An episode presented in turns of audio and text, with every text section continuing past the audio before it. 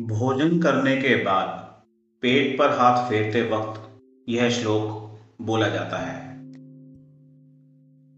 अगस्त्यम कुंभकर्णम च शनिम च, वडवानलम।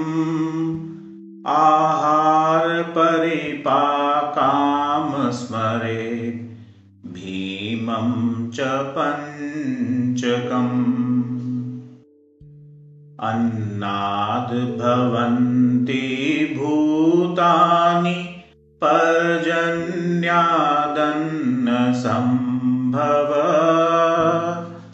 यज्ञाद् भवति पर्जन्यो।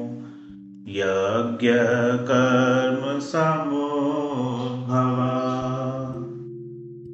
अर्थात केवल तीन आचमन में संपूर्ण समुद्र प्राशन करने वाले अगस्त्य मुनि।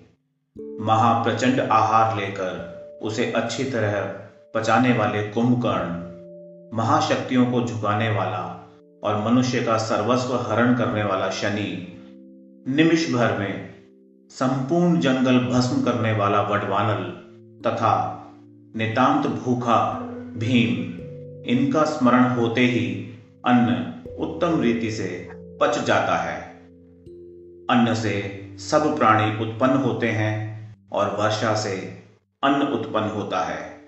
यज्ञ से वर्षा होती है, अतः यज्ञ कर्म का स्रोत है।